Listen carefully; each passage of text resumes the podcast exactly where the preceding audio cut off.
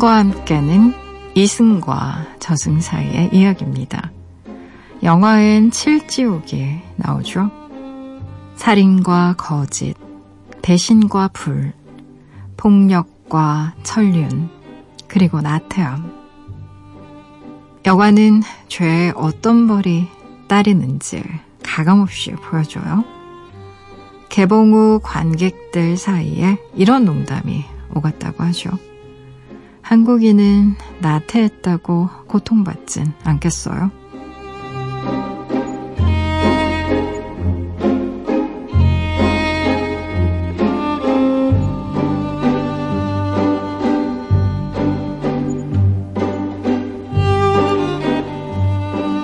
서울은 밤이 화려한 도시 중 하나죠. 지금 이 시간에도 도시 곳곳이 환하게 빛나고 있으니까요. 잠들지 못한 밤, 우린 무엇을 위해 걸음을 재촉하며 살아갈까요?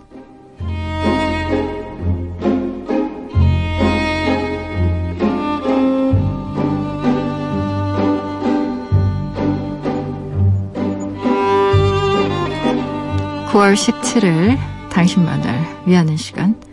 여기는 라디오 디톡스 배경옥입니다.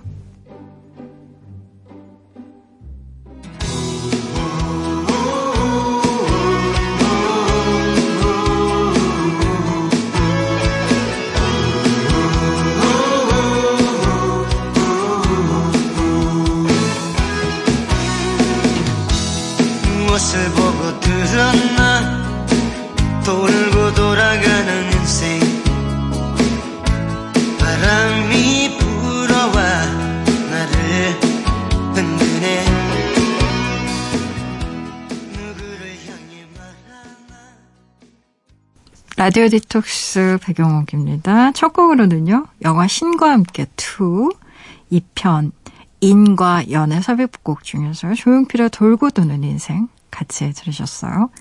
지난밤 그리고 어제 하루 잘 보내셨어요. 저는 라디오 디톡스의 DJ 소설가 백영옥입니다. 어, 한국인은 나태했다고 고통받진 않겠네요. 라는 얘기 관객들 사이에서 농담처럼 오고 갔다고 했는데 좀 심각함께라는 영화는 독특한 영화인 것 같아요. 왜냐면 한 번도 우리나라에는 이런 시리즈물이 그쵸. 제가 알기로 이런 블록버스터급의 시리즈물은 없었던 것 같아요. 무슨 부인 시리즈 막 이런 것만 있었지.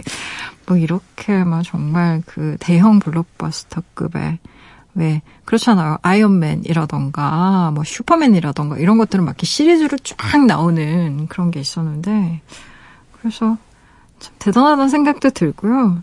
신과 함께라는 이게 저는 굉장히 익숙한 게 이게 또 영화도 영화지만 어, 굉장히 유명한 팟캐스트라는 제목이 같아서 심지어 이 영화에요 펀드 얘기도 등장한다고 해요. 음, 심지어 신이 투자했는데 망했다며 펀드. 왜 주식 시장 예측 불가능한 복잡계라고 하잖아요. 그 물리학 용어인데, 어, 인간도 예측을 못하는데 신도 예측을 못한다라는. 음, 재밌네요. 어쨌든, 그 성주신이라고 집을 지키는 신이, 어, 자주 들었던 음악으로 등장하는 그런 노래였어요. 많은 분들이 보신 것 같습니다. 일요일에서 월요일로 넘어가는 새벽이에요. 알라딘의 박태근 MD와 야간 서점 문 여는 날이에요. 오늘은 또 어떤 책 골라오셨을지 잠시만 기다려 주시고요. 라디오 디톡스 배경옥입니다. 짧은 건 50원, 긴 문자, 사진 첨부 문자는요. 100원이 추가되는 샵 8001번으로 말 걸어주세요. 무료인 미니, 미니 어플로도 참여 가능합니다. 다시 듣기와 팟캐스트로도요. 언제든지 함께 하실 수 있어요. 내가 내 곁에 있을게 언제나 넌 혼자가 아니란 걸 내가 알 수 있게 여기 이곳에 있을게. 힘을 내. 언제나 고마워 너에게.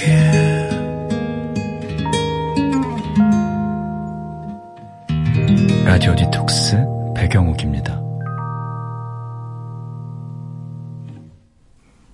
라디오 디톡스 배경옥입니다. 함께하고 계시고요. 야간 서점 문 열기 전에 사연 하나만 소개할게요. 5723님. 엄마 생신이었어요. 선물로 뭘 해드릴까 고민하다가 화장품 세트와 손편지를 드렸는데요. 화장품은 대충 열어보시곤 우리 딸이 편지를 썼다면서 한 글자 한 글자 아끼듯 읽으시더라고요. 아이처럼 웃으면서 엄마는 이게 더 좋다 하시는데 말로 설명 못할 묘한 기분을 느꼈어요. 사랑하는 우리 엄마, 그 말이 그렇게 좋으실까요? 매년 써드려야겠어요. 라고 보내주셨네요. 음. 사랑하는 우리 엄마라는 말 얼마나 좋아요. 마치 딸이 쓴 글자를 마치 내 딸 손잡듯이 그렇게 포근하게 눈으로, 눈으로 안으면서 아마 그렇게 보셨을 겁니다. 음, 화장품보다는 편지를 더 좋아하셨던 엄마한테서 설명 못할 묘한 기분 느끼셨다고 했는데, 그게 뭐겠어요? 사랑이겠죠. 그리고 엄마의 애정일 겁니다. 매년 써드리세요. 음, 그렇잖아요. 우리 사랑한다. 어, 엄마 힘내, 뭐, 내지는 이런 좋은 말들 아껴서 뭐 하겠어요. 그쵸. 그냥 펑펑, 해프게, 자주, 어, 하고 나누고. 그런 게 좋은 것 같습니다. 그쵸. 아낄 걸 아껴야지. 사랑하는 우리 엄마. 음, 저도 이 말 참 듣기 좋네요. 노래 들어볼까요? 1799님이 신청하신 곡이에요. 허밍 어방 스테레오와 피처링 유인나의 노래예요. 넌 그날 듣고요. 박태근 MD와 야간 서점으로 돌아올게요.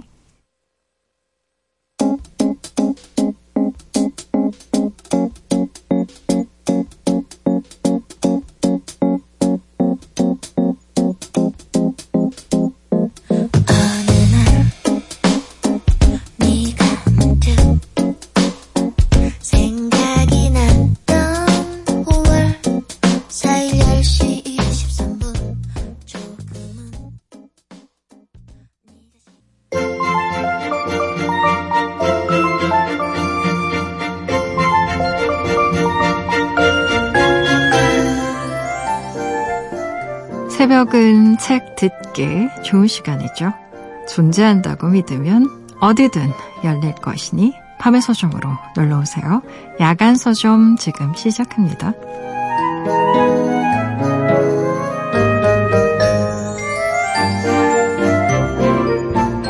일요일에서 월요일로 넘어가는 이 새벽에 딱 한 시간만 문을 여는 서점이에요. 야간 서점, 서점의 주인장과 인사 먼저 나눌까요? 알라딘의 박태근 MD, 어서 오세요. 네, 안녕하세요. 벌써 9월 중순. 음, 어때요? 다음 주가 추석이에요. MD님 명절에 주로 뭐 하세요?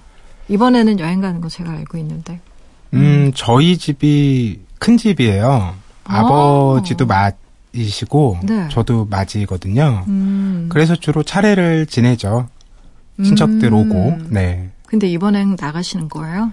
사실 과장이? 저는 자주 가지 않습니다. 정신 건강에 이게 더 이로울 수도 있지. 자꾸 안 가다 보면 사람들이 가끔 어려우니. 갔을 때 음. 엄청 반겨하잖아요. 네. 자주 가다가 한번 빠지면 무슨 일 있냐? 그러니까요. 왜안 왔냐? 이렇게 음. 묻더라고요. 그래서 그냥 저는 안 가는 것을 디폴트로 음, 좋은 전략인 것 같습니다. 안 가는 게 디폴트 값이 되면 갔을 때 환영이 음, 환대 환대 스킬이 달라져. 어머 웬일이야? 이러면서. 그쵸 안 오면 혹시 해고 당한 거 아니냐 내지 실연 당했냐? 뭐 내지는 기타 등등 안 좋은 일이 있는 거 아니야? 뭐 이렇게 얘기하기도 하니까. 명절에는 뭐 용돈 또 선물 이런 거 많이 오가잖아요. 음, 네. 음. 책 선물 해본 적 있으세요? 본인이 책을 뭐 워낙에 많이 보시니까. 책 아. 선물 하세요? 하는 편이세요? 아니면 어떠세요? 책 선물을 자주 하는 편이고요. 음. 요즘에는 책 선물 하기가 너무 좋아요. 그 음. 온라인 서점들에서 네. 직접 구매해서 주는 게 아니라 이렇게 음. 쿠폰 같은 걸 보내면 네. 상대가 그 책을 바로 받아볼 수가 있더라고요. 음. 그래서 지난 8월에 네. 제가 한 달 내내 하루에 한 명씩 책 선물하는 목표를 스스로 세우고 멋지다. 8월 1일부터 31일까지 친구들한테 네. 음. 그 언저리에 만났던 사람들한테 만나고 나면 다음날 꼭 책 선물을 했거든요. 기억에 남겠네요. 근데 얼마나 만족했는지는 모르겠어요. 이렇게 통 음. 회신들이 없네요. 나쁜 사람들 같으니라고. 아니 근데 책도 사실은 즐겨서 읽는 사람한테 줘야 효과가 있기는 해요. 책 선물 너무 어려운 것 같아요. 어렵죠. 선택지도 너무 많고 음. 폭이 넓어서 음. 그 사람이 만족할 만한 책을 음. 그래서 저는 8월에 제가 매일 책 선물하기로 마음을 먹었잖아요. 아 어떻게 그런 또 갸륵한 마음을 먹었대? 그래서 약속을 잡으면 네. 그날 이런저런 걸 묻습니다. 음, 요즘 뭐 취향. 뭐 읽었는지, 어. 뭐 요즘 관심이 뭔지 음. 그런 걸 탁 캐치를 해서 다음날 아침에 선물을 보내주면 네. 아, 너무 반가워하죠. 하, 역시 센스가 남다르세요. 음? 어 사실 책 선물이라는 게 그렇게 딱히 환영받는 선물 종류는 아닌 것 같아요. 그렇죠. 아, 명절 때 저희 음. 집에 책이 책장에 가득 있잖아요. 아 본인 책도 집에 있는 거예요? 부모님 댁에서 못 가져온 게 아직 몇 천 권 있죠. 아, 네. 그러면 친척들이 오면 음. 보고 싶은 거 가져가라고 해도 네. 처음엔 정말 많이 가져갈 것처럼 살펴봐요. 음. 집에 갈 때 아무것도 안 가져가더라고요. 읽을 게 없다고. 그 사람들 입장에서는 뭐 이해할 수도 있죠. 아, 그래요. 아, 근데 가족들은 책을 별로 안 좋아하세요? 그, 그, 본, 어때요? MD님 가족들은. 아. 본인만 이렇게 책을 좋아하는 거예요, 그러면? 저희 아버님은 책을 참 좋아하세요. 어... 음. 근데 음. 제 동생이나 어머님은 음, 뭐 딱히 관심? 이렇게 읽으시지는 음. 않으시고, 음. 제가 그래도 권해드리죠. 이렇게 읽을 만한 거. 음. 어머님께는 주로 옛 이야기 책. 이런 거 권해드리고요. 네네. 동생은 이제 돈에 관심이 많아요. 저랑 달리 재테크 이런 거. 네, 그래서 뭐 부동산, 뭐 음. 경제개혁 이런 책들이 나오면 동생에게 한 권씩 갖다 주곤 합니다. 음, 좋아하겠네. 그래요. 아, 오늘은 또 우리가 어떤 책을 만나고 또 어떤 책에 대해서 이야기를 나눌지 궁금한데요. 첫 번째 책이 신간이에요. 그렇죠? 제목이 네. 길어요. 기다리는 사람은 누구나 시인이 된다. 아휴, 뭐, 기다리는 사람은 누구나 시인이 된다.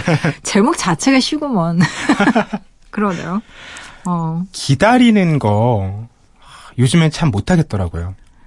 특히나 더 못하게 된 일인 것 같아요. 기다린다라는 음. 거. 음. 제가 중학생 때만 해도 삐삐도 없었던 때기 때문에 네. 약속을 하면 음. 그 친구가 안 나와도 일단 거기서 한 시간 한 시간 반은 기다리는 게 상례였거든요. 맞아요.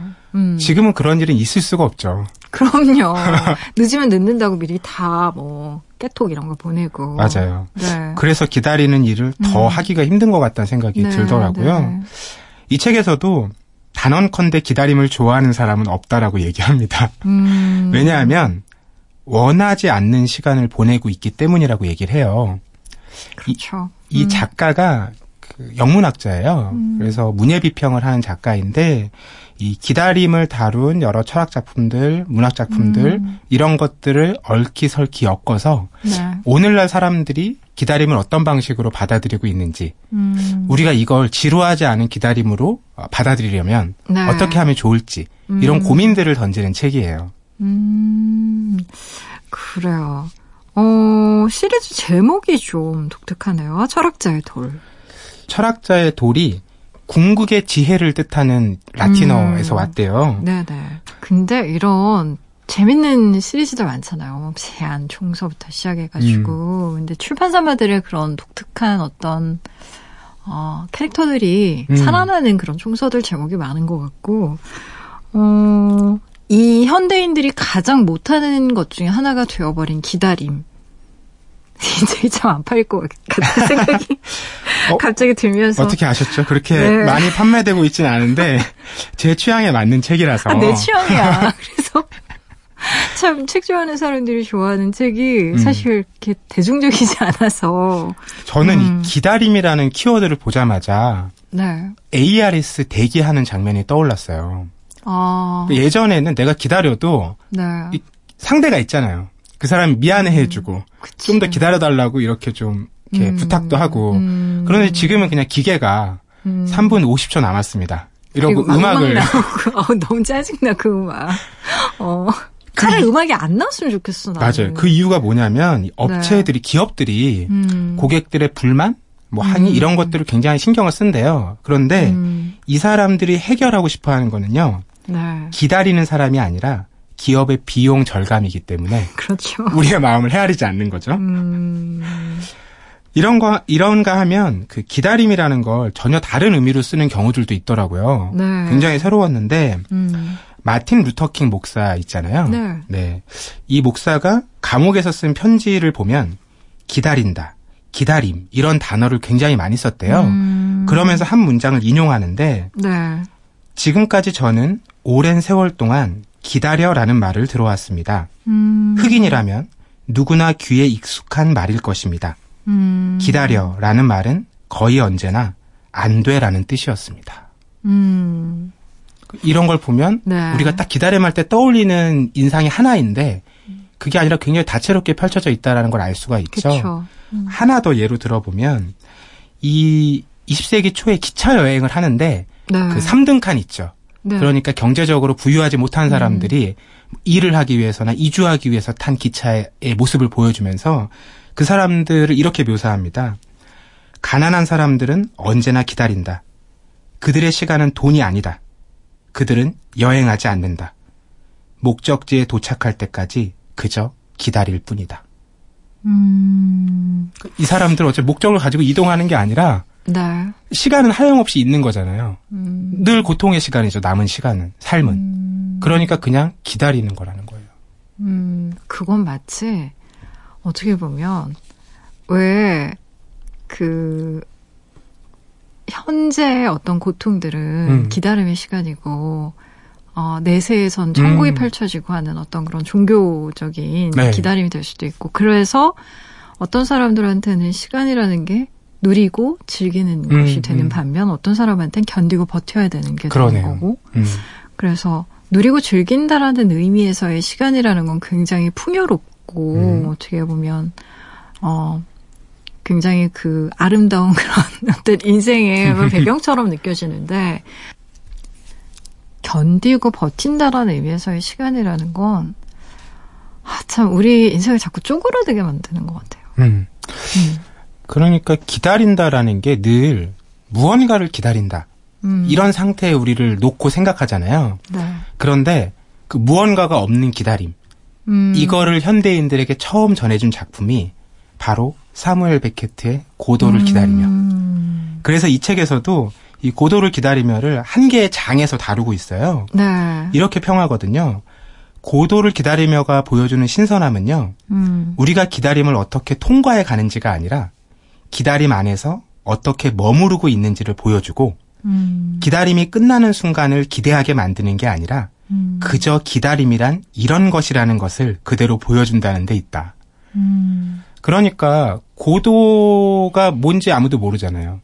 모르죠. 그런데 그냥 네. 기다리는 거죠. 음. 그런데 이 사람들은 그런 뭔지 모를 고도를 기다리지도 않으면 기다릴 수도 없는 거예요.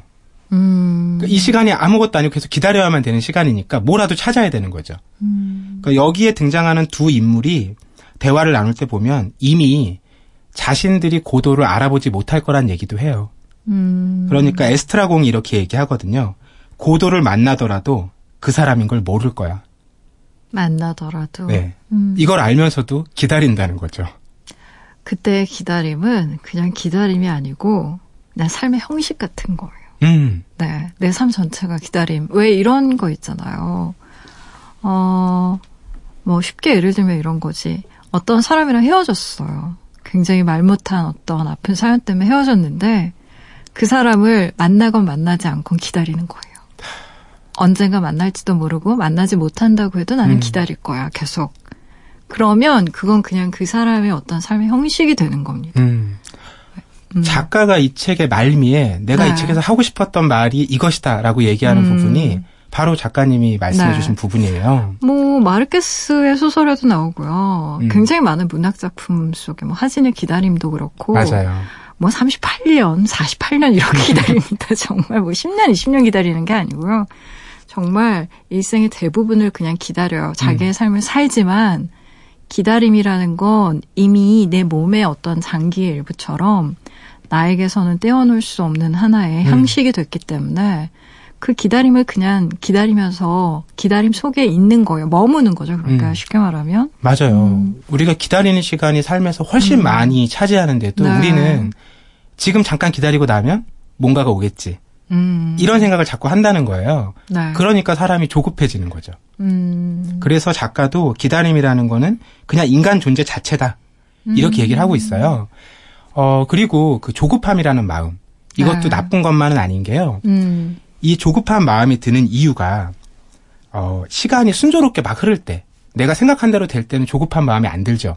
그렇죠. 뭔가 어긋났을 때 우리는 음. 조급함을 느끼거든요. 맞아요. 그러니까 이 조급함을 느꼈다는 거는 우리가 처음으로 시간이란 뭘까? 음. 기다린다는 게 뭘까? 이런 걸 생각해 볼 기회를 준다는 거예요. 음.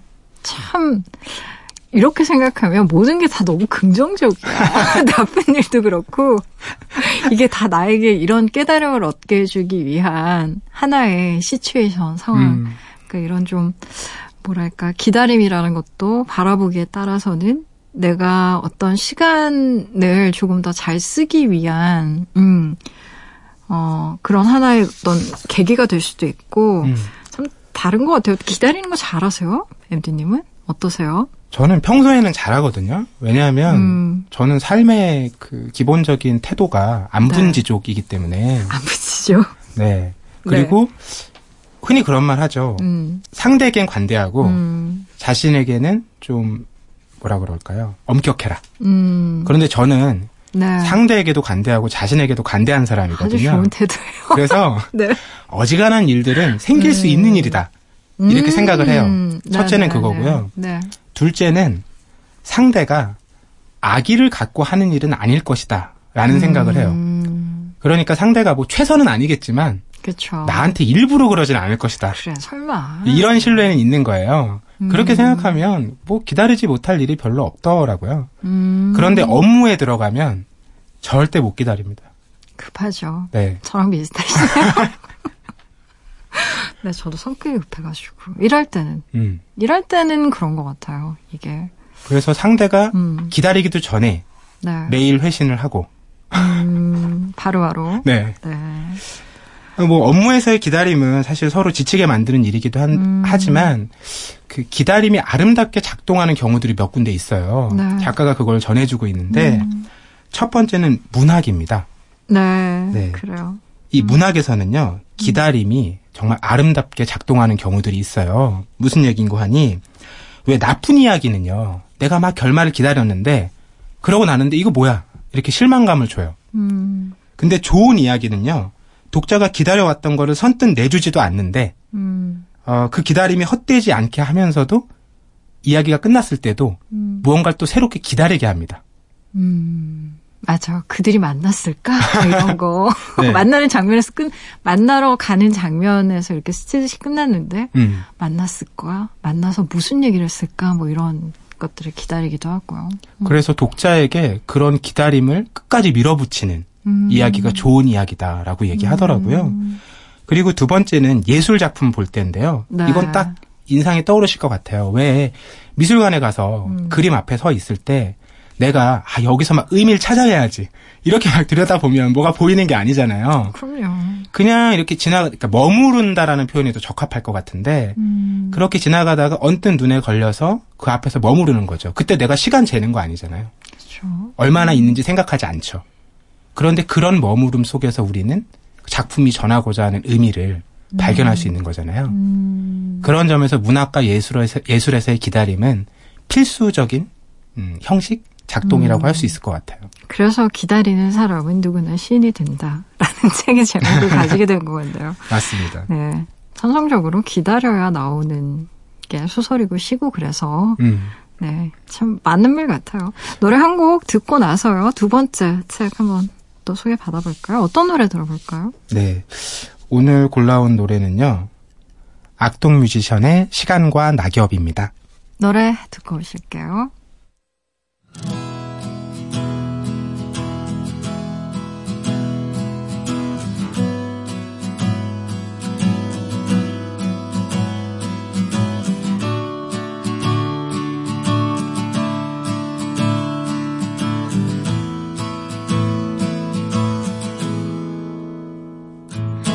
발로 기억을 거닐다 떨어지는 나 곁에 그건 잊지 못한 사람들을 보내다.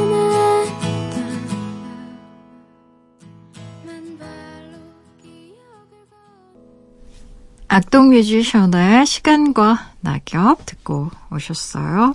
라디오 디톡스 백영옥입니다. 박태근 MD와 야간 서점 안에서요. 책 이야기 나누고 있는데요.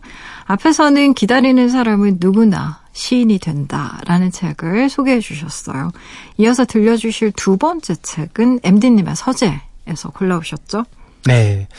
기다림에 관련된 책을 읽다 보니까 네. 아, 추석, 가을 음, 음. 이때를 제일 기다렸던 사람들이 누굴까 이런 생각이 이어졌어요. 네.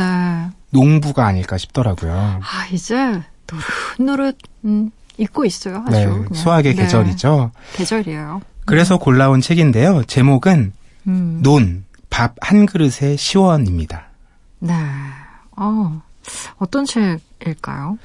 음, 이 저자 최수연 씨는요. 네. 논을 계속 사진으로 찍었던 작가예요. 음. 그런 활동을 하다가 지금은 이제 시골에 내려가서 농사도 네. 짓고 목수도 하고 이렇게 지내고 있는데요. 음. 이 작가가 논에서 벌어지는 1년 동안의 이야기, 음. 또 논에 얽힌 역사와 문화 이야기, 어, 음. 이런 이야기들을 담아서 한 권의 책으로 엮었어요. 네. 그런데 글보다도 사진하고 사진 밑에 붙인 짧은 글들이 정말 음. 인상 깊게 와닿더라고요. 네. 우리가 논하고 논이라고 하면 또 벼농사라고 하면 굉장히 나랑 거리가 먼 것 같이 느껴지고 음. 또 먹을 걱정을 안 하기 시작한 지도 오래됐잖아요. 그쵸. 음. 네, 뭐 오래라고 표현하긴 그렇지만 저희는 사실 걱정을 안 했던 세대긴 하니까. 네, 맞아요. 그런데 이 책의 첫 장면이 이런 겁니다. 언제나 중요한 것은 양식이었다. 그저 새끼 배를 불리는 것이 인류의 목적이었다. 음. 오래전 이야기가 아니다. 불과 100년 전 아버지의 할아버지적 그 손과 밥이 우리를 낳았다. 음. 딱 이걸 읽는 순간 땅 하고 마음에 오는 게 있더라고요. 음. 음. 왜그 벼 우리가 쌀 밑자 쓸때 네. 그 한자가 이제 1년 동안 농사 지을 때 88번의 손이 가서 그런 글자를 만들었다라고 하잖아요. 네. 그런데 이 책을 읽다 보니까 이거 88번이 아니고요. 음. 880번으로도 모자랄 것 같더라고요. 아. 쉬지 않고 정말 일을 네. 하시더라고요. 네. 맞아요. 음. 그래서 농부들한테는 절개도 너무 중요하고 음. 또왜 옛날 할머니들 보면 허리가 정말 거의 기억적으로 꼬부라지신 분들 많잖아요. 음. 그 특히나 논농사, 벼농사 짓을 때 얼마나 허리를 여러 번 구부려야 돼요. 그렇죠. 그래서 진짜로 노동 집약적이라는 말이 음. 집대성된 음, 농사 짓는 일이 그런 게 아닐까.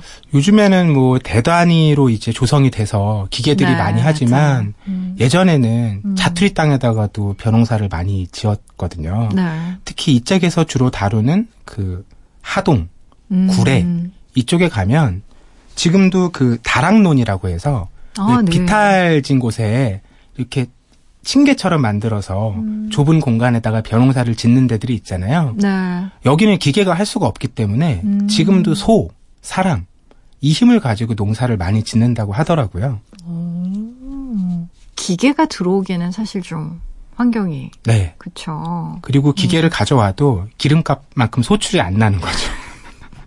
그렇죠. 네.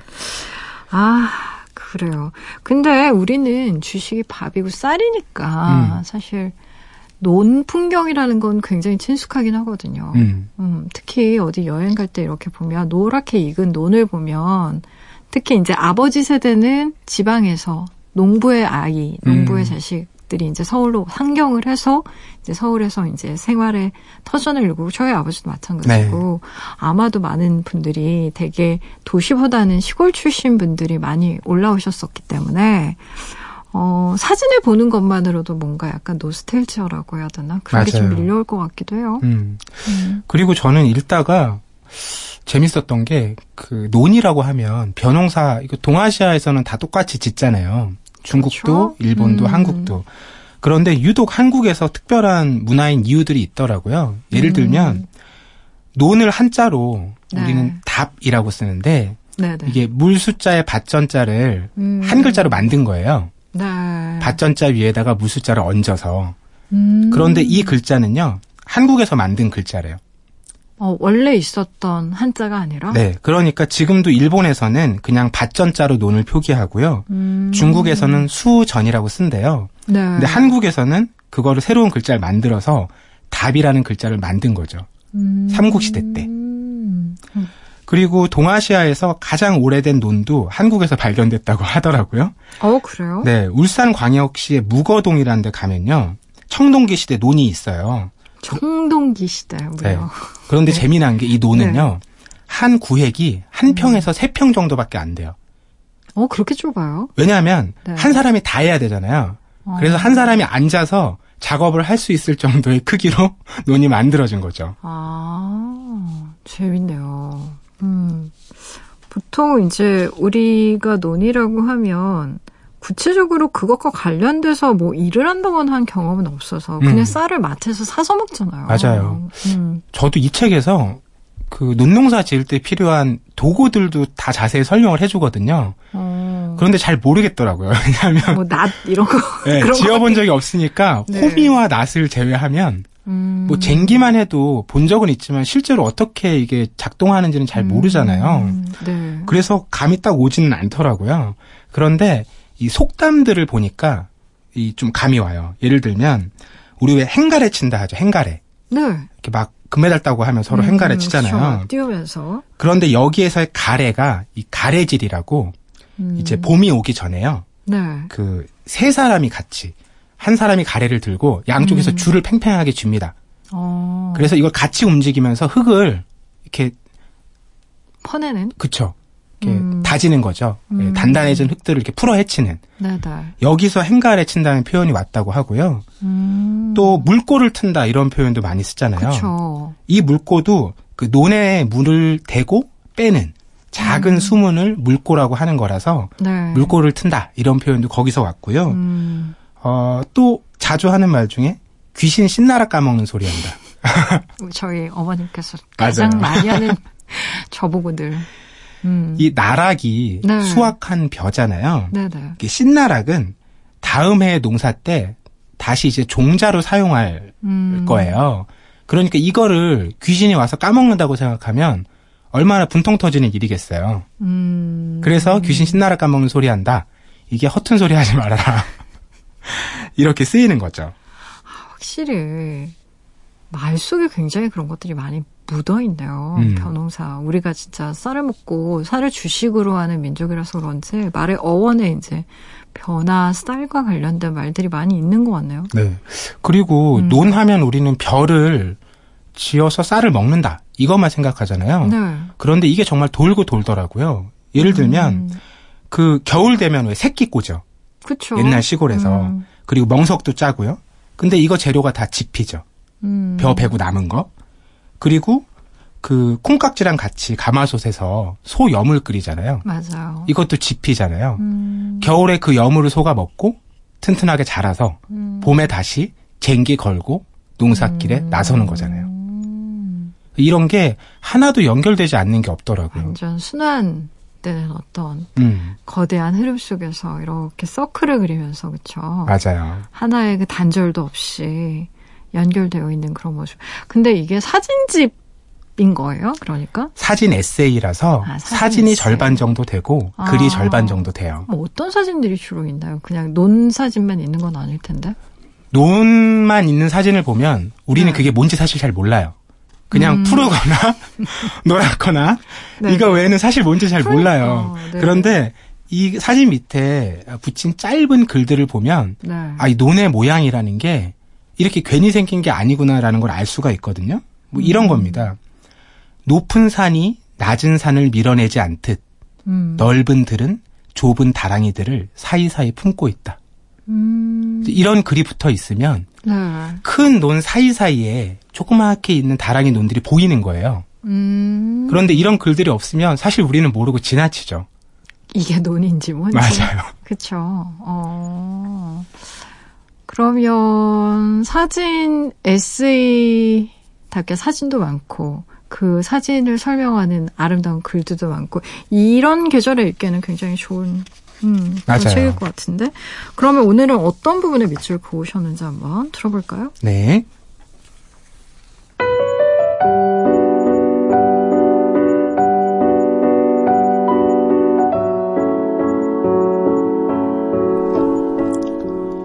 무디미 들판에도 다락논에도 벼들이 고개를 숙였다. 다락논들의 벼 이삭 사이로 메뚜기들이 뛴다. 아직은 따가운 가을 햇볕. 스쳐가는 바람 한 줄기에 벼들이 몸을 비비며 수런거린다. 이삭이 너무 실한 논배미에서는 벼들이 비스듬히 누웠다. 모내기에서부터 타작마당까지 어쩌면 그리 길지 않은 날들이다. 길어야 5개월 남짓이다. 그 다섯 달 동안 하늘과 땅과 비와 바람이 해와 달과 별이 논배미에 있었다. 그리고 사람이 있었다. 이제 아무도 만석군의 꿈을 꾸지 않는다. 부의 척도가 땅이 되었을지언정 벼섬이 아닌지는 이미 오래되었다. 타작하는 들녘에 꽹과리와 징이 울리고 열두 발 상모가 돌아가도 예전에 흥이 있는 것은 아니다. 더 이상 쌀이 귀한 세상이 아니다. 농민도 사라져가고 논도 사라져간다.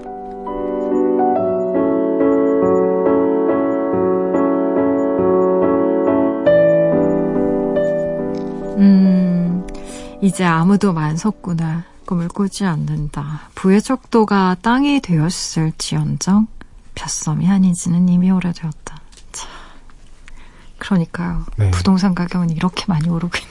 그러고 보면 우리 어린 시절만 해도 음. 쌀하고 연탄이 부의 척도이기도 했는데 맞아요. 연탄 많이 드리면 겨울에 200장 음. 정도 드리는 집은 꽤나 형편이 좋은 집이었거든요. 말이에요. 그랬던 시절도 있었는데 연탄 어떻게 떼는지도 모르는 친구들도 많을 거예요. 그렇죠. 음. 네. 그때 새벽에 이렇게 갈아 끼우고 해야 되잖아요. 네. 그러다가 잘못 끼면 연탄가스에 또 중독도 되고. 그래서 아주 어렸을 적에는 기사도 종종 나오고 그랬어요. 유가족 뭐 음. 뭐 연탄가스로. 맞아요. 음. 이 논이 점점 사라지는 풍경을 담은 장면이 있는데 서울에 있는 논 사진이 있어요. 서울에. 네, 서울에도 아직 논이 군데군데 네. 남아 있더라고요. 음. 그런데 그 장면을 보여주면서 작가가 이런 얘기를 합니다. 이 논이 언제까지 논일 수 있을까? 음. 논은 이미 다 돈이 된 게 아닐까라는 음. 표현을 하더라고요. 네. 지금 우리가 서울에 논이 있다라는 것도 이제 생경한 느낌이 들잖아요. 그렇죠. 근데 이후에는 정말 사라진 풍경이 되지 않을까 싶은 생각이 들어서 좀 안타까웠고요. 음. 그런 한편 이 논이라는 건 또 굉장한 생명력을 갖고 있습니다. 네. 그래서 뭐 이런 장면들이 있어요. 제주에 있는 논 이야기인데요. 음. 돌밭이 많잖아요. 네. 그 돌밭을 일구어서 논을 만들고요. 거기서 나온 돌로 논둑을 쌓는 거예요. 음. 그 논둑이 그 제주도의 모진 바람들을 막아주는 거죠. 음. 그러니까 이렇게 네. 주변에 있는 것들이 서로 서로 살리고 기대고 살고 있다라는 것. 음. 이런 게 이런 논, 벼 이런 공간이 아니고서는 우리가 도시에서 참 마주하기가 힘든 감상일 거란 생각이 들더라고요. 음. 네. 아 근데 이런 생각도 들어요. 요즘에 농촌에 이제 뭐 고령화라는 건 너무나 지금 음. 심각한 상황이고 뭐 가장 나이 어린 분이 뭐 60대, 그렇죠. 70대 초반이 청년이란 얘기 들을 정도로 또 고령화되어 있는 경우도 많고 이게 사실 우리나라만의 문제가 아니어서 일본 같은 경우에 지방이 아예 소멸된다라는 얘기도 있고 음. 우리나라도 사실 슬슬 그런 어떤 기미가 보이고 있어서 쌀농사 짓는 분들 되게 나이가 많으신 분들이잖아요. 그렇죠. 음. 어, 언제까지 우리가 그런 풍경을 볼 수 있을까 싶은 생각도 드는 거죠. 그렇죠. 정말 음. 1, 20년 음. 밖에 남지 않았다는 생각도 드는데 네. 그래서 요즘 시골에 가면요. 네. 묵논이라고 해서요. 묵논. 네, 그냥 묵혀 있는 논이죠. 음. 사람들이 농사를 안 지어서. 네. 그런데 이런 묵논도 몇 년 그냥 두면 농사 음. 지을 수 없는 땅이 된대요. 그래서 음. 농사를 안 지어도 그 마을 분들이 1년에 한 번씩 가서 다 땅을 갈아 엎는 일을 한다고 하시더라고요. 안 그러면 땅이 죽으니까. 네, 계속 관리를 하시는 거죠. 어. 아, 참 큰일이에요, 사실. 그, 자급자족이라는 말의 기본이 사실은 쌀농사잖아요. 음. 근데 한국 같은 경우에는 수입에 의존하는 빈도가 굉장히 높은 나라고, 그런 원자재 원자재 그러니까 뭐 이런 무슨 공업이 필요한 원자재가 아니고 우리가 먹는 먹거리에 대해서도 네. 뭐 중국이라던가 뭐 다양한 나라에서 워낙에 수입을 많이 하는 나라라서 아휴 진짜 참 힘든 것 같습니다.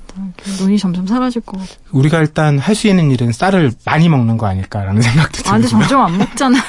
점점 밀가루도 많이 먹고 빵도 많이 먹고 해서 참 음. 그래요. 노래 한 곡 더 듣고 올까 봐요. 어떤 노래 들어볼까요? 네, 바버레츠의 고향의 봄 함께 듣겠습니다.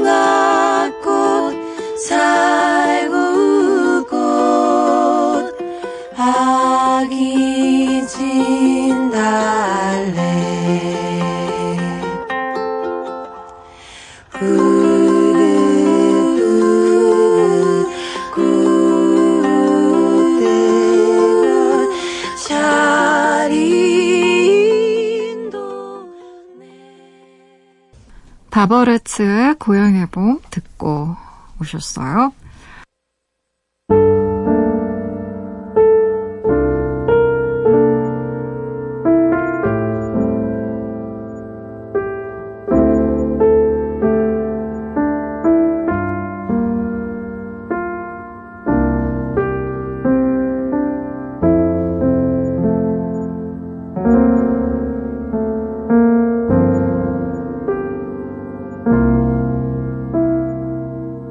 라디오 디톡스 배경옥입니다.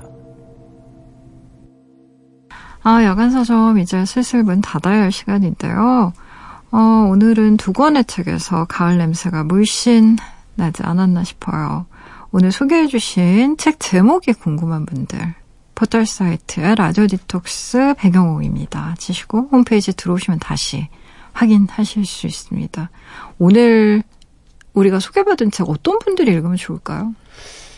기다리는 게 없는 분들이 읽으시면 좋을 것 같아요. 제가 이 책들을 네. 읽으면서 음. 내가 간절히 기다리는 게 뭐가 있지? 음. 라고 생각해 보니까 네. 막상 마땅히 떠오르는 게 없더라고요. 아, 그러니까 아, 참 그래요. 네. 그러니까 뭐 한때 쇼핑을 즐길 때만 해도 음. 택배 상자를 기다렸는데 이것도 대부분 너무, 다 그러시지 않으실까요? 네, 너무 익숙해지다 보니까 왔을 때 막 뜯어보고 싶은 생각도 사실 안 들거든요. 심지어 안 뜯어본 택배도 많아요. 그러니까요. 책. 이게 너무 다 빨라지다 보니까 네. 기다리는 것 자체가 음. 뭐 별로 경험할 수 없는 일이 돼버린 게 아닌가 싶어서 음. 아, 정말 이렇게 생각해봤을 때 기다리는 게 마땅히 떠오르지 않는 분들 네. 이런 분들이 읽어가시면서 음. 간절한 기다림, 기다릴 수 음. 있는 일, 기다리고 음. 싶은 일 이런 거 하나쯤 찾아보시면 어떨까 싶어요. 음, 좋은 포인트 같은데 기다리 에 대해서 사실 생각하기 싫어하는 것 같아요. 네. 기다리기 싫어하니까. 물론 뭐 매주 월요일 새벽 야간 서점은 기다리셔도 좋고요. 정답을 말씀해 주셨네요. 야간 서점. 아, 그래요. 이제 진짜 보내드릴게요. 오늘 정말 감사하고요. 그럼 다음 주에 우리 다시 만나요, MD님. 네, 고맙습니다. 끝곡으로요. 스팅의 Fields of Gold 들으면서요. 우리도 여기서 인사 나누도록 할게요. 지금까지 라디오 디톡스 배경옥이었습니다.